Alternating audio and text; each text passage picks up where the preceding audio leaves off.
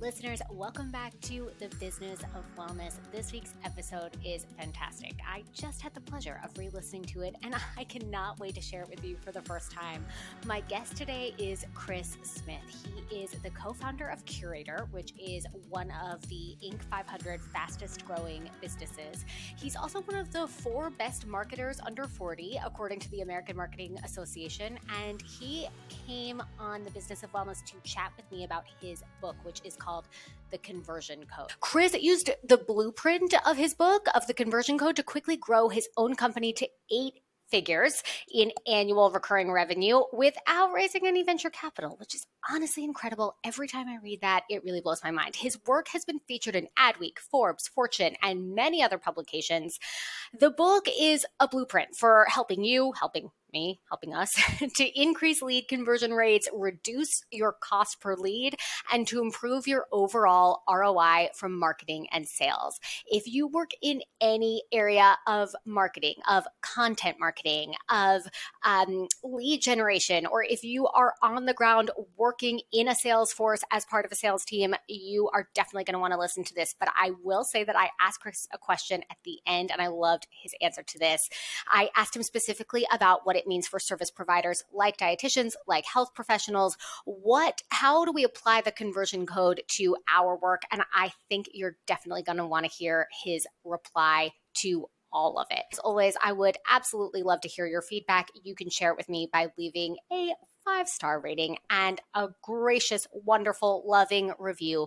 It can even be in the form of an emoji. I mean, you know, I say this frequently, listeners. I did get a few amazing new reviews, so I've got to give a shout out to whoever, whoever left these fantastic reviews. Thank you times a thousand. I am always keeping an eye out. So, absolutely leave a review for me and share with me your feedback about today's episode. Tell me who you would like to hear from on an upcoming episode. I am always looking for new guest ideas, although I do have some fantastic ones coming up. I think you're going to be excited. Anyway, I'm going to let Chris Smith talk. I will also just share that this is the perfect timing for this interview, especially as we are here finally now in the first quarter of 2023. And also, it's a really interesting listen after last week's episode. So if you did not yet have a chance to listen to last week's week's episode with Amy Gorin. I would definitely recommend that. There's no particular order. These were done totally separate from one another, but it is really interesting to hear their opinions uh, juxtaposed from week to week. So I'd love to hear what you think of that too. I personally loved it, but you know, I'm here to serve you, my listeners. All right, let's get to the interview. I could not have asked for a better guest today because I really I have so many questions for you and yet so little time. So we really need to dive in. But before sure. we do, before we really get to it, tell us a little bit about you. Tell us how you got started. How did you become the conversion mastermind? Let's start sure. there. yeah. Well, I think I came, I came from the cubicle. So I, I did boiler room sales like you would see in the movies Glengarry, Glen Ross, the boiler Amazing. room, the Wolf of Wall Street. You know, I wasn't selling penny stocks, but it was close. And I learned how to basically sell things to strangers on a cold call. And I was learning from some of the masters that were so good in the 80s, they went to jail. And, but I didn't know any of this at the time. I was just taking notes and like it worked. Like to be clear, a lot of the things that they teach works. So for me, as a kid from the country, and I was moral and ethical growing up, I, I got myself out of that environment. But then I was kind of smart enough to realize if you apply the tactics to something that's actually positive, what they're teaching is awesome. It's just that if you use, call it manipulation or reverse psychology, like whatever whatever you would call the trick, mm. if you use it to sell evil stuff to people that don't need to buy it, like yeah, you're a bad person. Right. But over time, and how did I become the conversion specialist? I went and sold loans and vacations and software and shoes and consulting services and books and keynote speeches. And I finally realized that no matter what the price point, no matter what the industry, life insurance, whatever it may be, there's a science to selling. Mm. And there are there's a, a way to have a conversation with a person that's better for both people and I love doing it. I love teaching it, writing about it, researching it. And then once you're great at that, then you want a bunch of people to talk to. So you need leads. And for that part of my life, marketing, social, personal brand, video, content, that just came very naturally. Uh, I was a sales guy and I was traveling so much that it, late at night I would try YouTube or try Facebook or send an email. And this was very, very early. And yeah. so I was just sort of teaching and giving people the same knowledge I was giving during the day at my office appointments, but I started doing it on the internet and that grew me a really good following and I was able to build a business and a speaking career and become an author and stuff I never even had on my goal board, quite frankly. Right. Um, so it's been a, a really fun ride. That's fantastic. So the conversion code is the name of your book, which I am thrilled about and I have read quite a bit about, but my copy has yet to arrive, which oh, is no. very upsetting, Chris. I can't okay. even tell you. I checked, I just went to go check this morning and I thought, oh, no, I like that you're being be honest, here. and yeah, we'll no, make sure be. we fire the PR person. Oh. Do not worry. no, no, I bought it. Come on, listen. As a fellow author, I'm not messing ah, around. Ah, I mean, come on. Go. I know Thank what it's you. like. Every I'll scrap counts. for every sale. exactly, every sale counts. So no, no, I bought this. Um, but I, but here's what here's what I know is that one thing that I was was really that really got me extra interested in receiving the book and and why I'm so excited to read it is that mm-hmm. a lot of the the descriptions the um the ways that or the videos that I've watched of you the things that you speak about the topics that are are top of mind for you are so relevant to this very moment in time. Mm-hmm. And I can mm-hmm. only imagine for our listeners that when this airs, that will be exponentially that much more true. Sure. But one thing I wanted to start by asking you about is mm-hmm. what what does amazing marketing mean for you? What how do yeah. you define that term and how do you explain it to your clients or to audiences or to people, your audience? Yeah, I th- well, you just made me think of a famous talk track from David Ogilvy, the legendary ad man. Mm. And in his definition, it was marketing is amazing when it can drive awareness and sales. If it does not make the cash register ring, we do not call it amazing. And I'm paraphrasing, but yeah as someone who started in sales that really resonates with me so i've never really been really okay with fluffy kpis i like followers and traffic and likes and engagement and video views and podcast downloads mm-hmm. i love mm-hmm. all of that stuff but a lot of people aren't really sure if that works right. and and so for me personally you know i wanted to make sure that when i put out marketing it drives awareness and think of that as content marketing Mm-hmm. And mm-hmm. then it drives sales, which is bottom of the funnel marketing or product marketing, wh- whatever your type of sales marketing is. And I think you can do both. Now, it isn't so much here's a 25 second video in the last five seconds, I'm going to sell you something. Mm. It's more so that the enthusiasm and the content marketing and the expertise that you share that's free, that's not trying to sell people stuff, can make you an authority that will then cause people to want to figure out what you sell.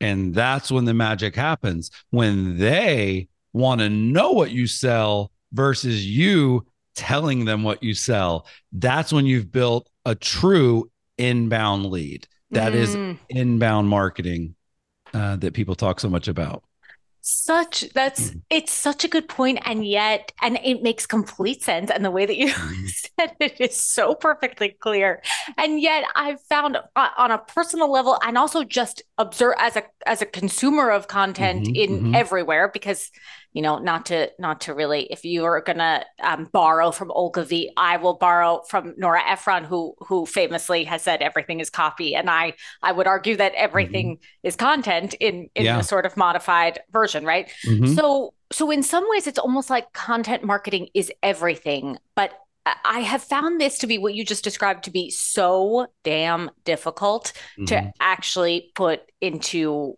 real action and to actually put um, you know, to actually put some KPIs against, right? Like that, yeah. that it can be that much more challenging when you Mhm. know that there's so many different places that people can consume information, right? Yeah. Well, what happens is if you stop trying to create KPIs that don't really matter Mm, and you actually have enough signals that it's working, just push. yeah. I, I mean, I call it use your gut and look at your growth. If you feel like this podcast is great Mm. and your business has been growing significantly since this podcast started, I don't think you need to log into Libsyn Right. and look at the metrics. You know what I'm saying? right, like, right. I'm right. good. But w- when things are not quite clicking, that should be something to go kind of figure out what's broken. So if you try to attribute everything and connect every dot, you won't. But I'll, I'll give you an example about TikTok. Are, Yeah. are you using TikTok yet? I love TikTok. I Okay. really, I don't want to, but I just love it. But can you I imagine that a lot of maybe realtors, lawyers, lots of Yeah. folks would say, "Yeah, I'm, what's the ROI of TikTok? How's that going to lead to any business?" Yep. Totally get it. Well, for me and for what I do for a living, I put out my videos, and one of the top five insurance companies for life insurance in the country, Mm. their CEO was watching my videos. He messaged me and set up a call, and he hired me and gave me a ridiculous speaker fee. And he was quoting my TikToks back to me. He was like, the one where you said this, and then that other one where you mentioned this. He's like, that's the stuff we want you to say. And it was just like, wow. So for me, and and this may be the blue collar, you know, way that I think of doing things. I don't ever need to look at my analytics ever again. Yeah, I will never question the ROI. I as long as I get that moment, I'm good. Ironically, that moment happened twice in the same day. It was a guy that was the number one chiropractor in Illinois, 19 locations throughout the state, wanted me to come to a sales huddle. It- back to back, it just happened to be the same day. And I was like, cool. Wow, that is amazing. But now here's the thing. So, so not to get too granular or stuck on this topic, because I have many more questions for you, Mm-hmm. Sure. but I, I do, but I think this is actually important for people to hear, which is Mhm. that this, I have struggled with this over since become since being a small business owner myself, right? Like since Mhm. starting my own consulting shop, essentially. Mhm, mhm. how long do you give a specific test, let's say, like, okay, like I'm going to continue with my, you know, and this has actually been something that I have been working on Mhm. In my own work, right? Which is that I'm going to continue to create content that I think is meaningful and also Sure. hits a number of different notes, right? And I'm going to give this, you know, some ample runway Mhm. because algorithms change and there's always going to be differences in platforms and we can Yeah. talk more about that later. Mhm. But I I think that's a perfect like that gives me so much excitement to hear to hear that from you because first of all, it has definitely I have definitely seen an increase in awareness, right? Sure. I haven't sure. I've gotten a number of things off the ground this year as a result of Mm-hmm. creating more content, right? Mhm, But I haven't had quite I haven't had I'm waiting for my life insurance call mhm, type of mhm, thing. mhm. And so my my bigger question is it seems like the ball is rolling, but like Mhm. how long would you give a test of Yeah. something like that, whether it's for me or for someone who's listening who's also Sure. like, how much content do I need to do to like start seeing? You know what I mean? So I think, and I know it's so such a tricky one to answer, but I'd love to hear you give it a Well, there's there I do believe there's sort of two types of tests, which would be more of a micro versus a macro. Uh, You know, starting a podcast is a macro test. That's a commitment. It takes time, effort. You got to book guests. So Mm, that one you can't really date that one. You got to kind of marry that one if you're going to do it. right. But the, you can do these Right. little micro tests all the time. So I'll, I'll give you an example. You know, I will go on Twitter and whatever I tweet that does the best, I'll screen grab and throw on IG. So it's Mhm. like, you know, Mhm. that for me is sort of like, okay, well, that was a very, very minimal way to see if it's working. It worked on Twitter, it worked there. So that could be something that if it doesn't work, I quit right away if Mm, it does work i do another one so i you know that one's very low risk you're trying one thing that already did pretty good somewhere you know Right. you, you you go try it somewhere else i totally get that but what what with your question specifically, when I mm. think about like being in your spot and saying, mm-hmm. you know, uh, how many episodes should I do? How many TikToks should I get? How, how many, you know, mm-hmm. how long should I give it? What, what I thought of when you said that, Jacqueline, was Hollywood because I totally. Moved, like I moved there when I graduated college, yeah. and that is something that a lot of people do. That I'm going to give this five years. Right. I'm going to give it a year. I'm going to give it a couple years and see, right? Right. Because right. it's such an ambitious goal that yeah. you have to sort of hedge your bet and say, well, if by 30, right. I haven't gotten a role, I'm right. moving back home, like whatever that is. And you know what is the, what happens in the real world? Mm. In the mm. real world, your success comes down to talent and effort. Yep. That's it. If you're really great at acting and you put in the work, you're going to make it. The issue is that if you're bad at acting, the amount of time it would take to catch up and even become good or decent, it's probably not worth that investment. Mm. So when I think about a podcast or when I think about a new TikTok account or a Twitter account or maybe a YouTube show, like I do all this stuff all the time too. Mm-hmm. You know, I have gravitated Jacqueline towards doing big, meaningful things because for me, that's more gratifying. So yeah. I personally enjoy books. I personally enjoy long form conversations with people like you. Yes. You know, I personally like for me, that's the thing that I love to do. So it, it, anyway, when I think about that, it, because it's an interesting question, it's a challenging question. I mm-hmm. do think that some things you can put an expiration date on. Like I'll tell you one that I did recently, the Chris list. I thought it was the most self-centered idea I've ever come up with. And I've come up with a lot of them. Like I have a thing called the 12 days of Chris Smith. I've Amazing. made it very clear that my favorite public speaker is me. Like I'm I'm in, right? and so I was coming up with this idea because I read these email newsletters that I love, and they're quick little snippets, and it's like five little blurbs, and like Morning Brew, The Hustle. Yep. There's all these great newsletters. And I wanted to do one for myself. And I was just trying to come up with a little name for it, give it a little brand. Mm. And somehow I thought of the Chris list, and each letter was an acronym. And it was content, how to, research, inspiration, and stats. and so I put it out there into the world. And I didn't think I would do an email newsletter for the rest of my life. Right. But now I'm committed to this forever because it yeah. worked and I love it. So this is the other piece, Jacqueline. Yes. Do you love it? Because that's the one I think probably what causes us to quit is the lack of enjoying it, even more mm-hmm. so than it not working. Because like I did quit acting, but I didn't even care that it wasn't working. I lived in Hollywood. I see famous people every weekend. Like I did not care if I made it or not. Fun fact, I was on Buffy. I loved Buffy. Thank you. Where in the Buffy? background. I, I, was in the background. But Chris, that's awesome. Okay. You see what Keep I'm going. saying though? So yes. like I loved it. Same thing with basketball. I thought I was gonna be in the NBA.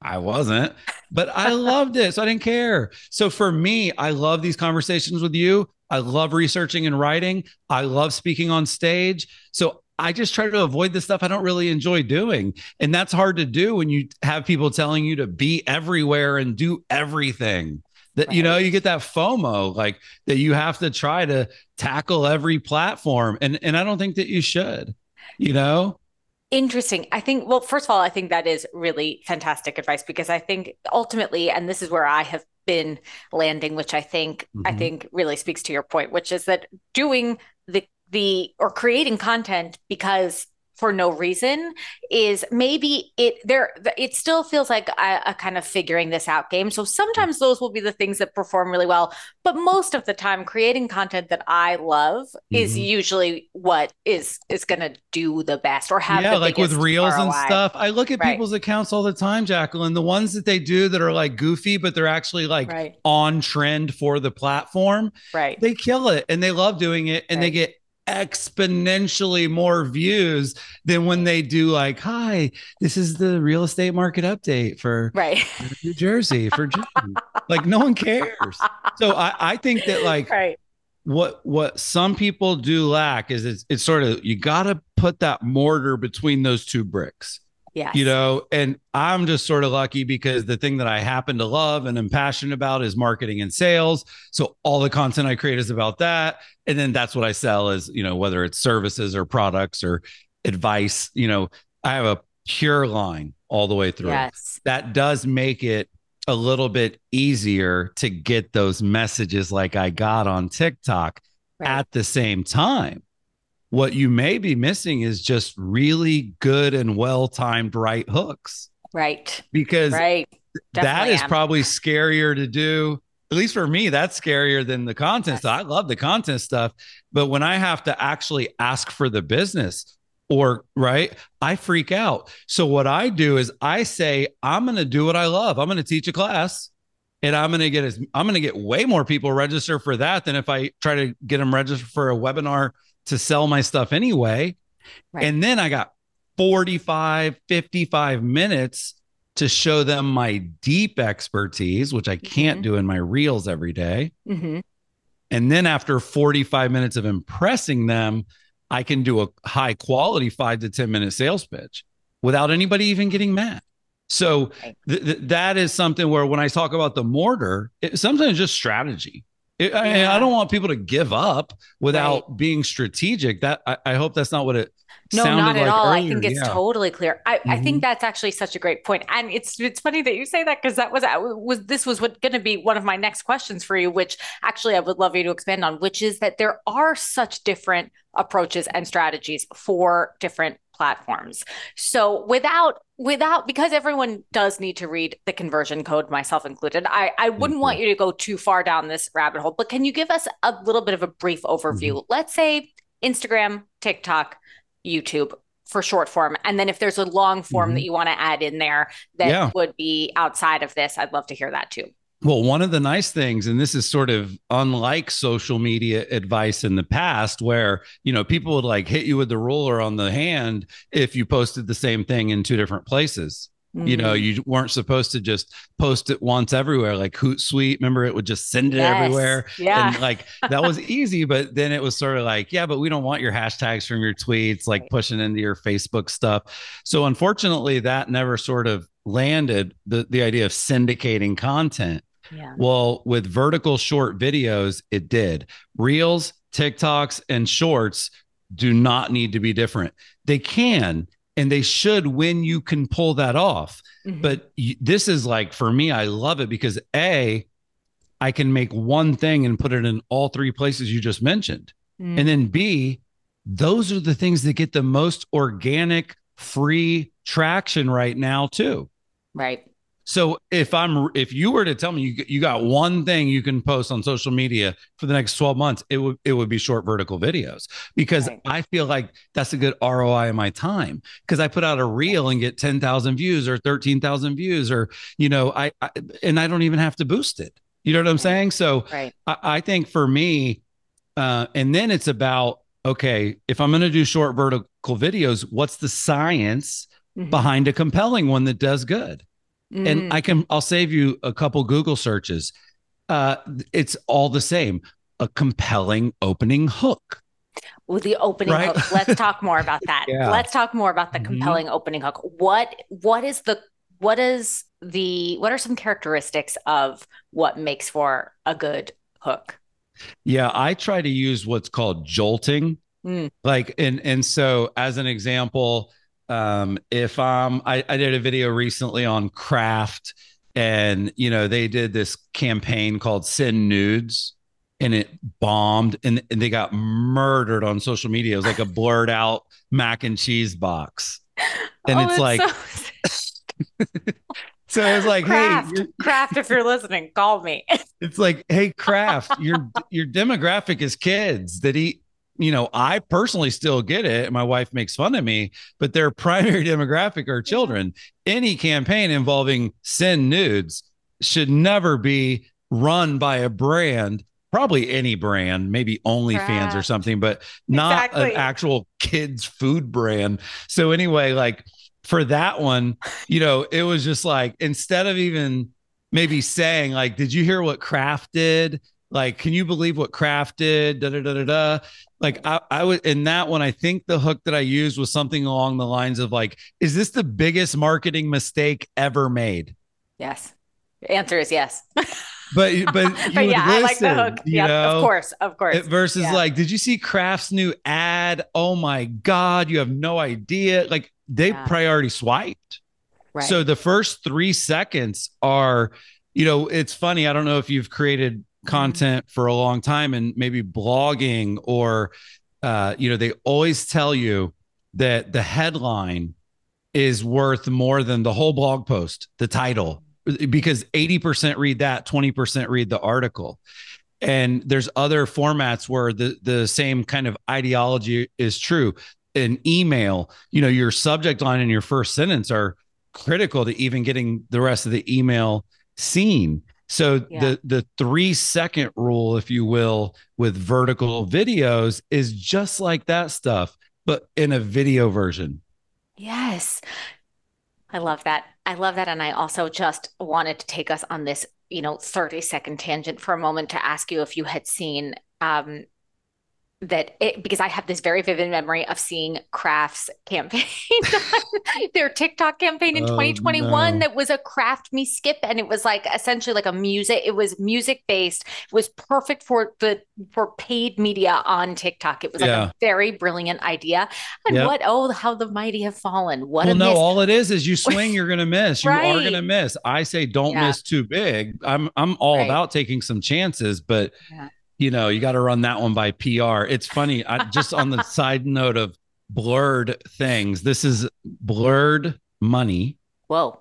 I was okay. like, wait, I'm not seeing that right. Yeah. This is yes. blurred money. Okay. There's a company called Mischief, and everybody should follow what they're doing. It's M S C H F. So the, the, word mischief with no vowels. Oh, I like it. Oh, mischief without vowels. Wow. And they are amazing. And the drops they do build tons of buzz. Like I just bought a pair of gobstopper shoes. Whoa. That like as you wear them, they wear down and like kind of like a gobstopper how it changes yeah, colors as you yeah. eat it. Like they did the viral campaign with Lil Nas X with the blood in the shoe. I don't know if you remember the Satan shoes with real human blood in the shoe that was them. Their their campaigns and their drops sometimes they're controversial. They definitely are willing to go there but it is really inspiring how creative they are. And so they are the ones i'm watching. So you yeah. know people always ask me who do you follow? What are mischief. It's because it's like scarcity exclusivity. Yeah. i wish i could show you the email thread for this fake money That's because amazing.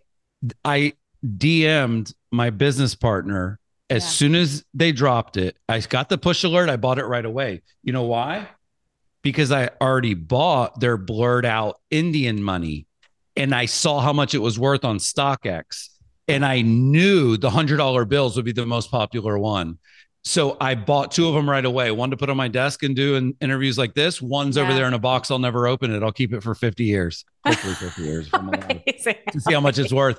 But I literally, I text my business partner. I'm like, dude, go buy a couple. And he was busy.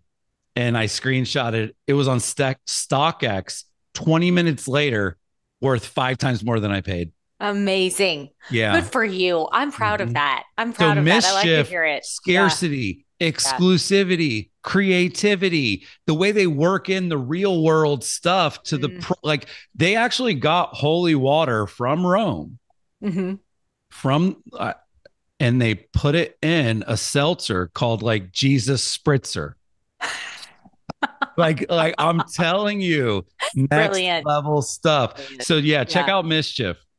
So here, so on this, so here's my other question because this actually mm-hmm. is quite is quite the perfect pivot from holy water to to seltzer, to yes. holy set right exactly hard which seltzer. is which is that what how does your because I know that you work with brands that sell products and you also work mm-hmm. with brands that sell services and how yeah. how exactly do you distinguish between your strategy when working with each of those more specifically Sure. Yeah, it's fun for me because thankfully, because I have my book and stuff, I get to do tons of more e-com, DTC, you know, yeah. some of those buzzwords I get right. to kind of play with with the book. But then on the services side, like our average revenue per user at Curaytor's over two thousand dollars per month, mm-hmm. and then on top of that, they have an ad spend too. And so the biggest difference is that I can't get them to click and buy. I have to speak to them. Right. You know, even if they love me, even if my marketing's great, I still need a high quality salesperson to figure out if it's great for that person. Yes. Yes. Okay. So say more on that. So what does that what does that entail? Well, it entails asking amazing questions because you can't sell someone a solution that they need if you don't establish a problem that they have. Yes. And so if I were in the services business, I would figure out what are five, eight, ten questions that I can ask that anybody doing my job wouldn't ask. So let's pretend they're shopping around for a realtor you know, mm-hmm. professional mm-hmm. services. What what is a question, Jacqueline? You're not a realtor. What do you think a realtor would ask a lead on the phone as far as like a question they would ask them? If, let's say it's a buyer. Uh, where are you looking to move? Amen. exactly. they, they, may say what zip code. They may say, right. you know, what neighborhood or what school district, right? But right. they're, they're going to say some version of location, right? Yes. And so, what I try to help people do is come up with a cooler way or a more clever way or more creative way to, to ask that same question. Right. So, in this example, uh, and I was working with a client recently, we basically said, Hey, when you get up to go to work each morning, what is the farthest drive, like, what is the longest commute that you're willing to deal with? Yeah. And so then one. it's like like is are are you looking for 30 minutes or less? Are you looking for, you know, 45 minutes or less? Like how are maybe it's 10 minutes or less. And so then you're talking about that and it's like, well, I at least 30 40 minutes. Okay, great. Where do you work? Mm. And then I can draw a circle around that 5 miles and now I don't need to ask you where you're looking. Right. Right.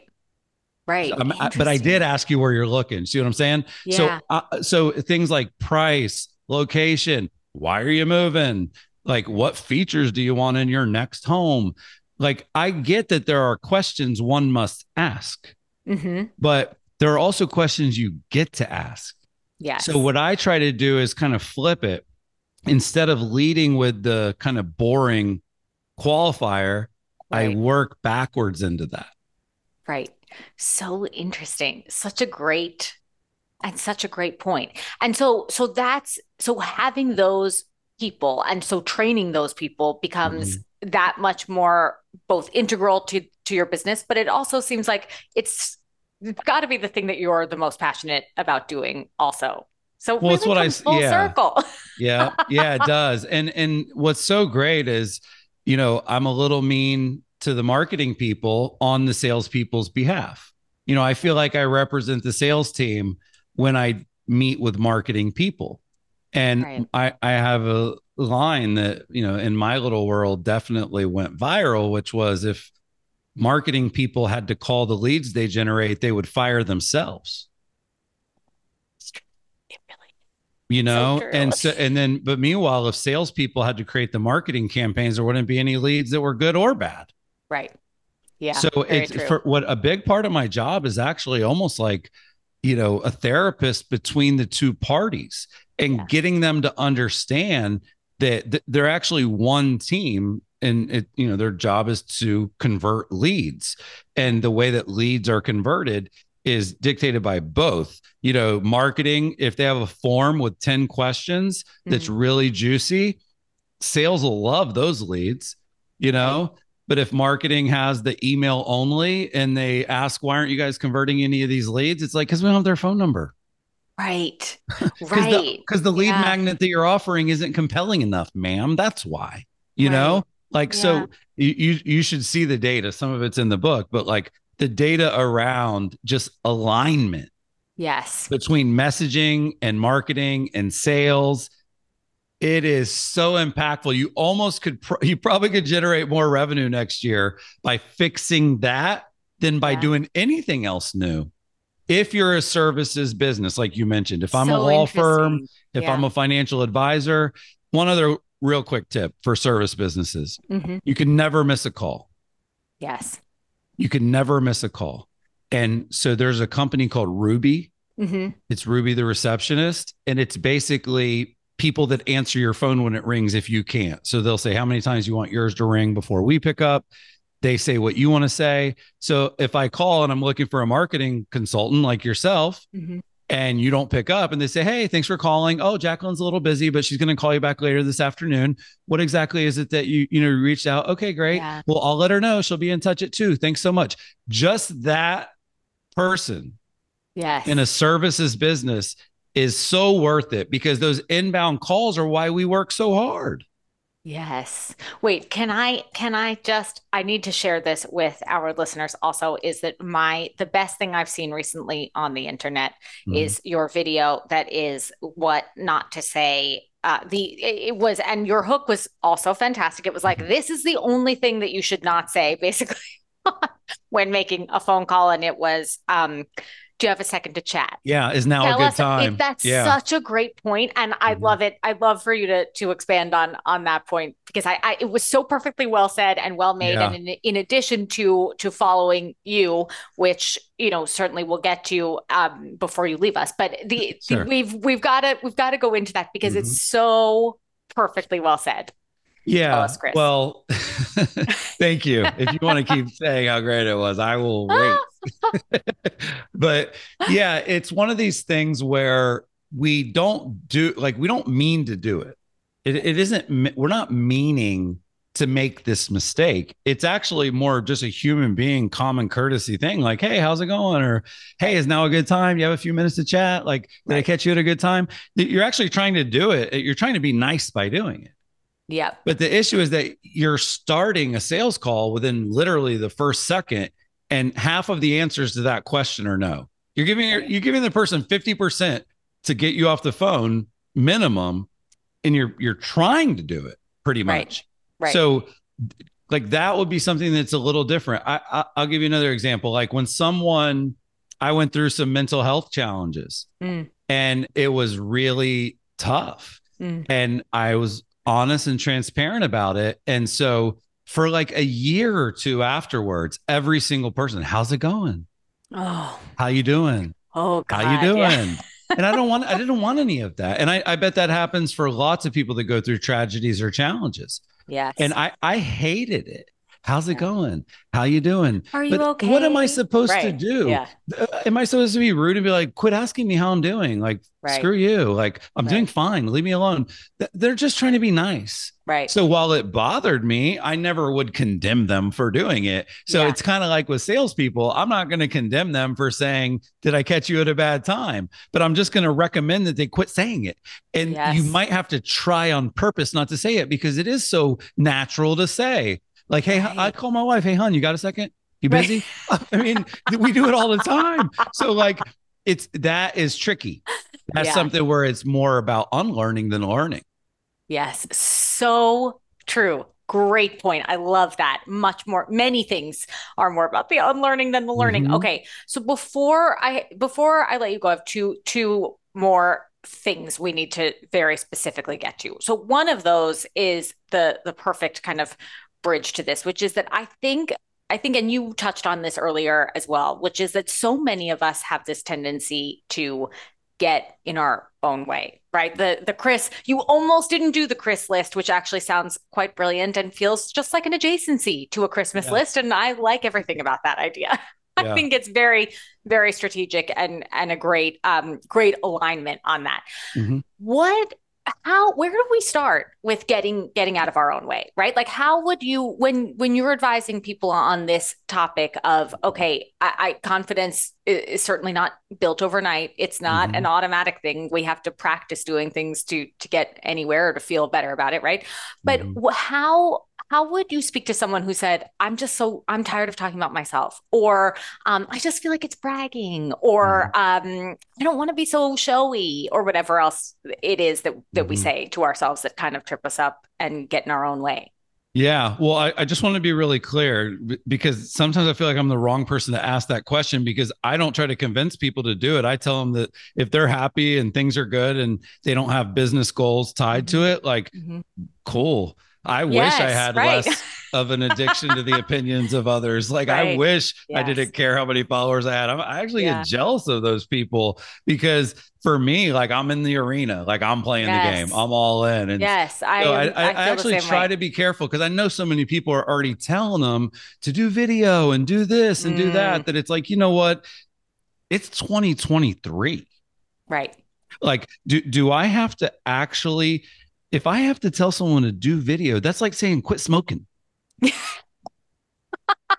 don't need to say it. Such it. a good point. Such a good and, point. And I'm Thanks. a former smoker. Right. Yep. You know what I'm mm-hmm. saying? But like, you don't need to say it anymore because the person's heard it and they know it, and they're going to need to have that breakthrough. You're not going to be the one that gives it to them. They're going to be the one that gives it to them. And again, if something right. A isn't fun to do for them and B doesn't work mm. quickly, they're mm-hmm. never going to do it. But you know what? This is why I love the people that do.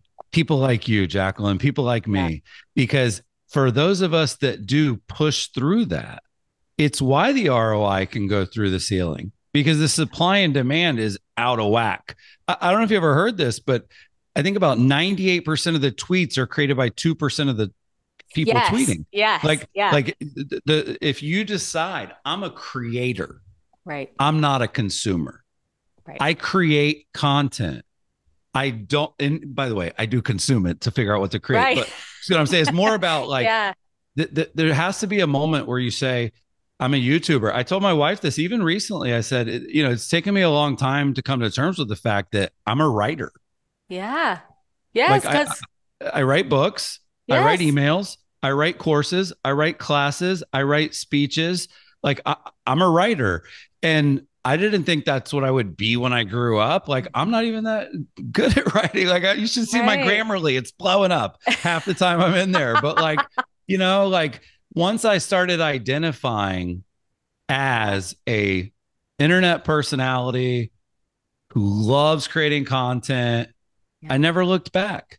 And so, uh, like I said, I don't need anyone. I I will say I did need people super, super early to convince me to try TikTok. I pushed back yeah. on that super early, but I thought, I think it was okay too.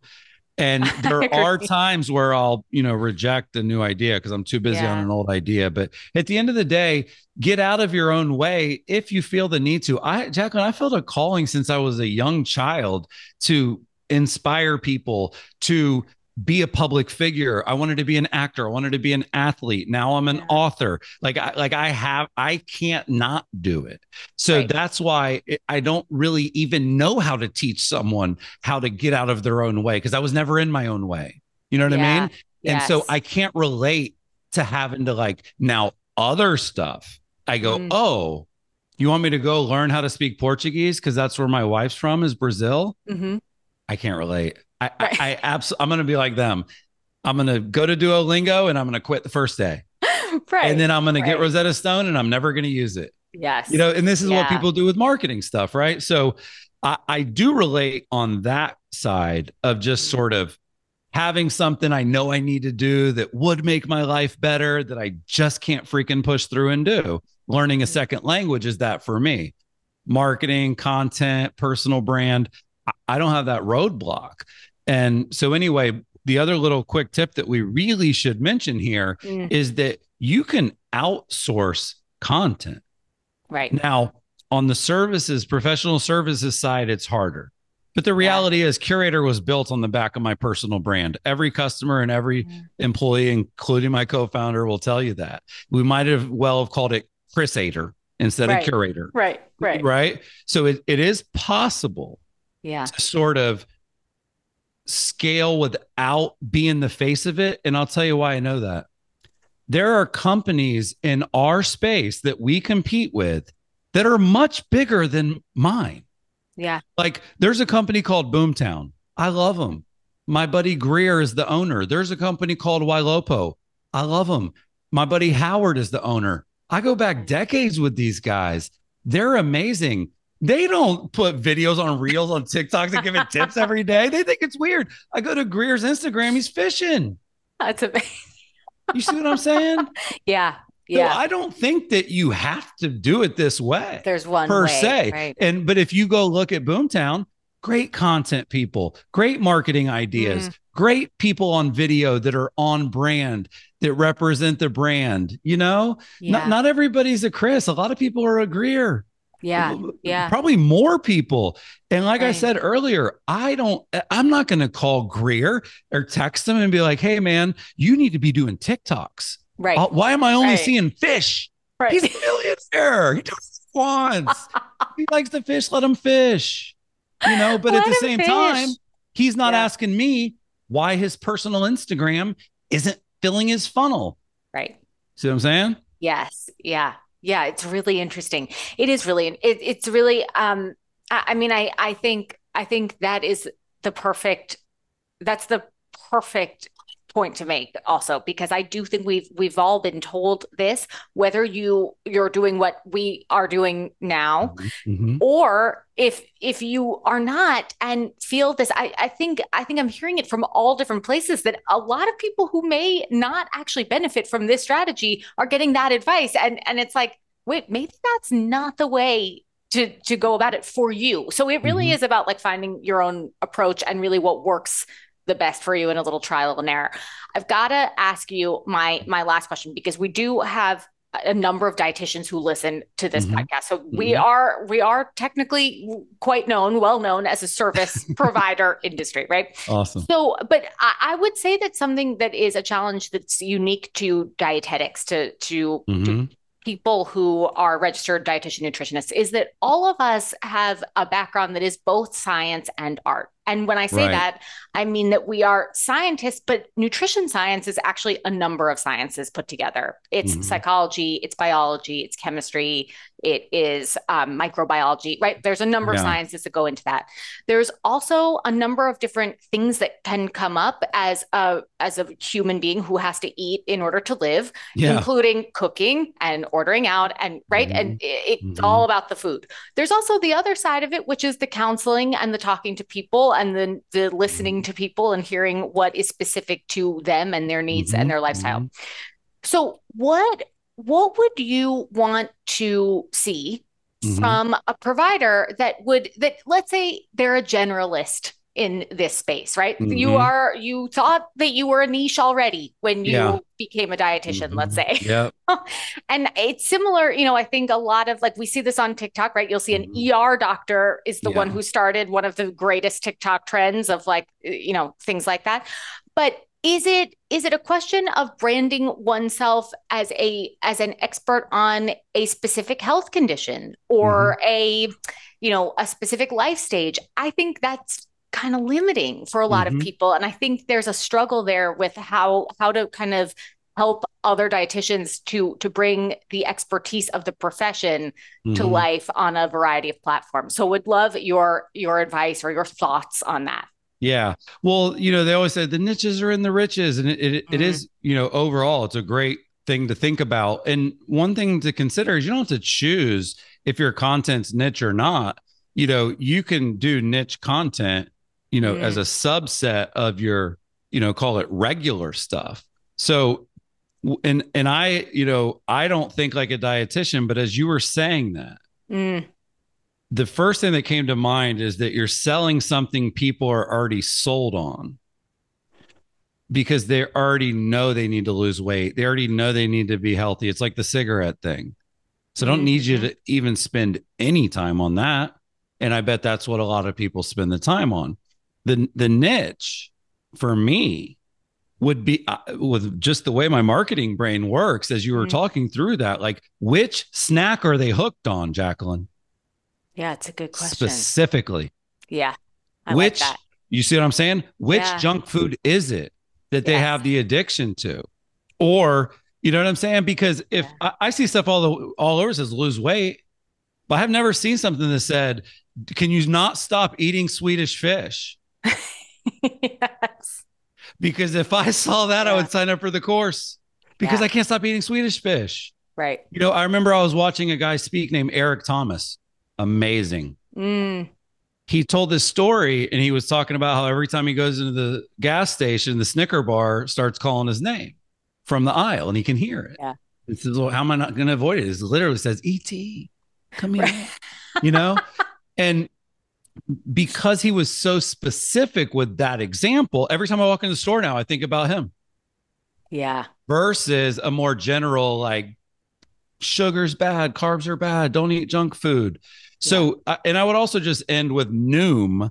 I mm. think also tapped into this idea that like we get it that you, that you, you're trying to lose weight, and we know you've tried, and it just isn't working. Like, so you know that obviously is a huge chunk of people, but I would probably say like have if you have tried mm-hmm. Atkins, South Beach, mm-hmm. keto, and this, if you've tried all four, yeah. And none of them stuck. Let me talk to you for a second. Yes. See what I'm saying? So yeah. There's so many different ways, and what you're just trying to do is create relevancy. that's right. it. You know, and right. so that's my point. Like, you don't have to necessarily be relevant to everybody in every post. Sometimes your post will be real relevant to a couple people, but if your overall stuff's great, they're going to keep tuning in. Yeah. Yeah. So interesting and such great advice, Chris. I really appreciate it. I mean, what a joy this was. Thank you for your time. I mean, I really, I can't thank you enough. And I really feel like all of us, every dietitian mm-hmm. listening, and also everyone else listening, really needs to buy the conversion code because uh, mine is on its way to me. And probably, yes. I have a hunch that it will probably have arrived by the time we get off this call, which is a sad state. In the meantime, where yes. can people find you and where can people find the book? Yeah. Well, theconversioncode.com. That's Amazing. the easiest one. I'm on Amazing. Instagram. That's where I spend the most time. Chris underscore SMTH. And yeah, thank you so much for having me on. And you know what's funny? Because you this whole conversation, I kept thinking of one thing, which is like, because you're you're asking, you know, you're asking the questions everyone's asking. Yeah. Should I be doing this? Is it worth it? Is it worth right. my time? And I was just going to say, like, you should. I don't know if everybody should. You should. You have the chops. you look great on camera. You've got a great voice. You're a good interviewer. You're personable. Like, I don't know if you needed someone to tell you, like, word for word, like, you're good at this. You're good at this. I appreciate that. No problem. This is a great way. That's a great way to end. And on that note, definitely buy the conversion code. Yes, mic drop. Thank you, Chris. Thanks so much for listening to The Business of Wellness. I'm your host and executive producer, Jacqueline London. Remember that advice provided on this podcast is based on my application of research and practice as a registered dietitian and should not replace medical advice provided by your physician. If you like what you're listening to, please follow the show, leave a five star rating, and share something you loved from today's episode by leaving a review. This podcast only grows with your support. So if you enjoyed this episode, share it far and wide, it may be the one thing someone needs to hear to start building that roadmap today to secure a healthier, happier future. That's it for now. So until next time, cheers.